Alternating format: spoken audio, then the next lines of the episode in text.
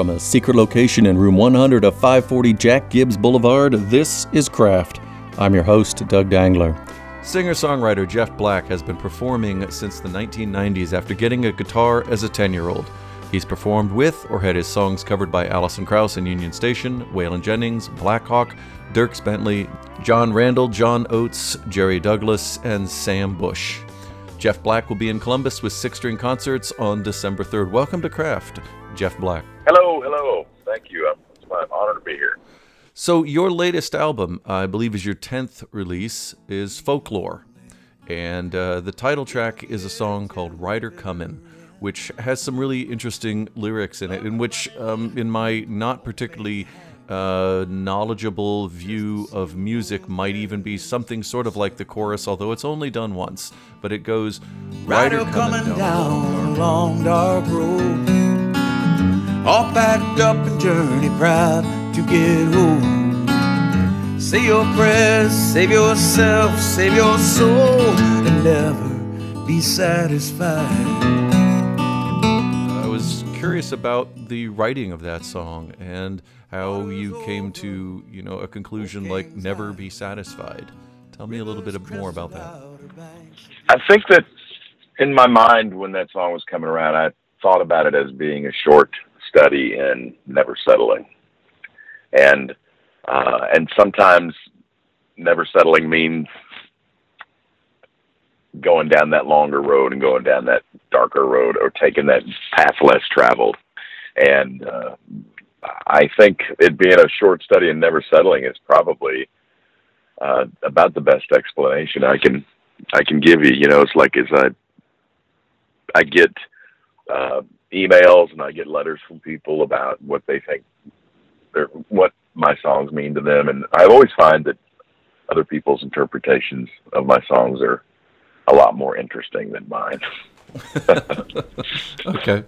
When you're you're writing a song like that and you're you're thinking about never settling, how did that come about for you? Was that a topic that you were engaged with a lot at the time? Yeah, I was. I, I wanted to make that kind of record that was just full of urgency. Where it was, I sat down, I played the songs, I took a couple of takes, and uh, just picked the best one. And I I think that I think that songs like that, I usually have an idea that I've something that I'd like to speak about, but um, a lot of people take different approaches to writing songs, and sometimes they will have a chorus and then they'll build around it, and it's almost always been my the case with me is that I usually just start at the beginning. It's like um, I'm thinking about a story. It's almost like I'm reading a book for the first time. And so when I write, I start and I start trying to roll that film in my head and I start seeing those pictures. And that one in particular, I thought about uh, a candle in the wind, the you know, the candlelight in the wind, the blow it's blowing and it's raining and it's um there's really not much you can do about Mother Nature except just keep uh keep moving. And I pictured uh, myself maybe out of one place into another because I, I was maybe at the time I was I was um,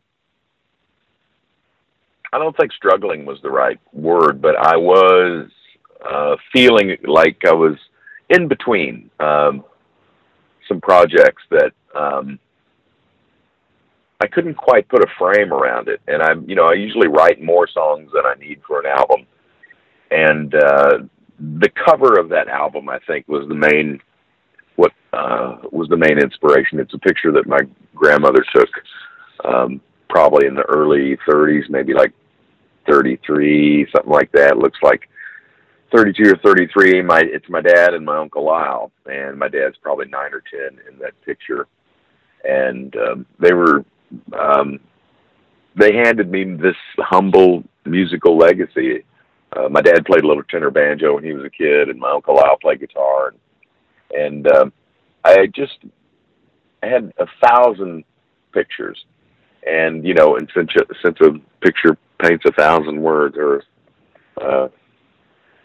whatever that phrase is, it's uh, to me to me it seemed like it was um, there was a a swirling of ideas that I thought the best approach to it was to keep it as simple as I possibly could and just use a guitar or banjo to carry the song.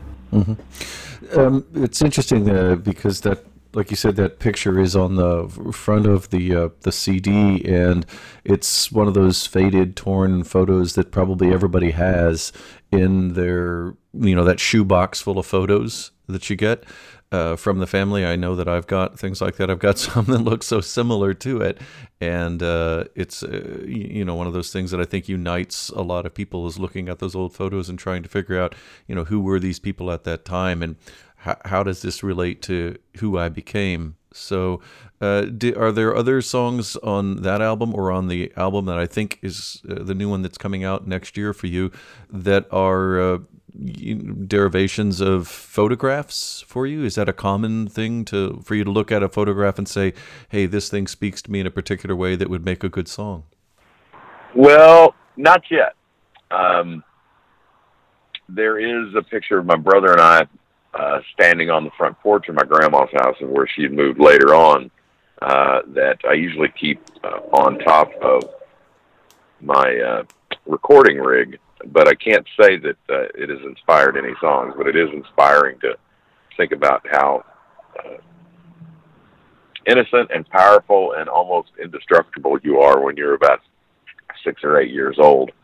And so uh, I try to keep that in mind as I uh, uh, move into my 50s. okay.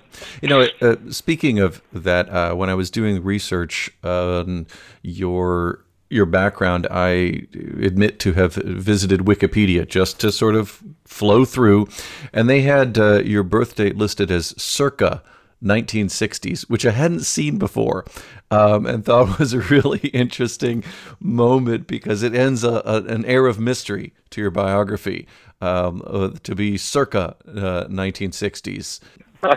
it's like a precious artifact found at a uh, you know some sort of archaeological dig is what you usually see circa 1840s, circa the seventh century, or something. Uh huh. Like so uh, yeah, I always found that funny too. You know, all of those. Uh, I've never gone in and tried to even edit the Wikipedia. All that stuff just sort of. I think it's all gathered. There's there are robots that gather that stuff, and it comes mainly comes through um, uh, some articles that came about, and there's some, so much stuff missing in there too. And one of them would be my year of my birth, which is 1962. I always found that pretty curious. Yeah, yeah. Well, you know, it again. I like that that air of mystery. Uh, and I'm going to start mm-hmm. when when people ask me when I go to the BMV for my license renewal. From now on, I'm just going to say I'm circa the 1960s as well. Uh, yeah, that I do... think I think Circa is good. I like it. That's a it's a new it's a new song idea that you can talk about the the loss of um, specificity with our birthdays. From now on, we're just going to be circa a particular decade uh, to to let people know how old we are. You've also got a, a, a, really cool podcast called Black Tuesdays uh, that you uh, play songs and uh, you have people talk about um, some of the interesting connections they have with your songs. And there's a, a person talking about um, a traffic incident uh, in which your song helped her to mm-hmm. uh, to not have to uh, pay a speeding fine. So I'm curious about how those come about. Are those things that uh, people, those stories that people tell you at um, events, at concerts? They how, how does that work for you? That podcast. Well, if I'm not mistaken, I think Devin, uh, she lives in Lincoln. I think it's up in Nebraska. And uh, she did. She came up and told, she goes, "I've got to tell you this story." And then after she did, I said, "You have got to record that for me because just the way she tells it is was wonderful." And I thought uh, I really, really wanted to share that with folks because I felt like it was one of those little moments in life that I did not want to let get away because it it was straight out of a it was straight out of a movie or a book. and I just happened to be involved in it. Right. Are you going to be able to advertise your songs from now on as being able to get people out of traffic tickets or or other you know legal problems they might have? Here, here's a Jeff Black song to get you out of that problem. that would be, brilliant. I would really love to be able to do that. I'm I'm afraid I don't uh, I don't have that much uh, power. Oh, darn it! And uh, I don't I don't have I don't know I know I don't have those I can't pull that many strings. Okay, so the last question is uh, I mentioned earlier uh, uh, off your website you've got a new album coming out next year. Uh, and uh, if that's still in the works, can you tell us a little bit about what's up next? Well, the working title uh, for this album is called Calliope Song, and uh, you've probably seen them on the back of riverboats.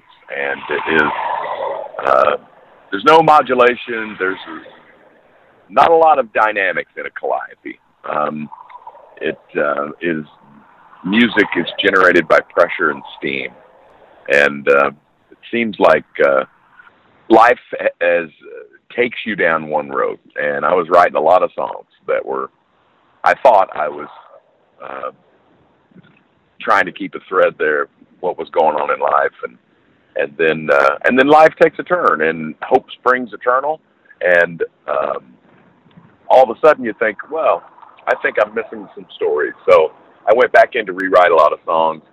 I've got a few things recorded, and I'm hoping to get it out by early spring. Well, that's something we can look forward to. A new album from Jeff Black. And I thank you very much for talking to me today. We look forward to your uh, show on December 3rd with Six String Concerts in Columbus. Oh, thank you so much. Really, really love to come up and play Six String. It's one of my favorites. For more information from my guests, visit www.crafttheshow.com. This is Doug Dangler. Until next time, be creative.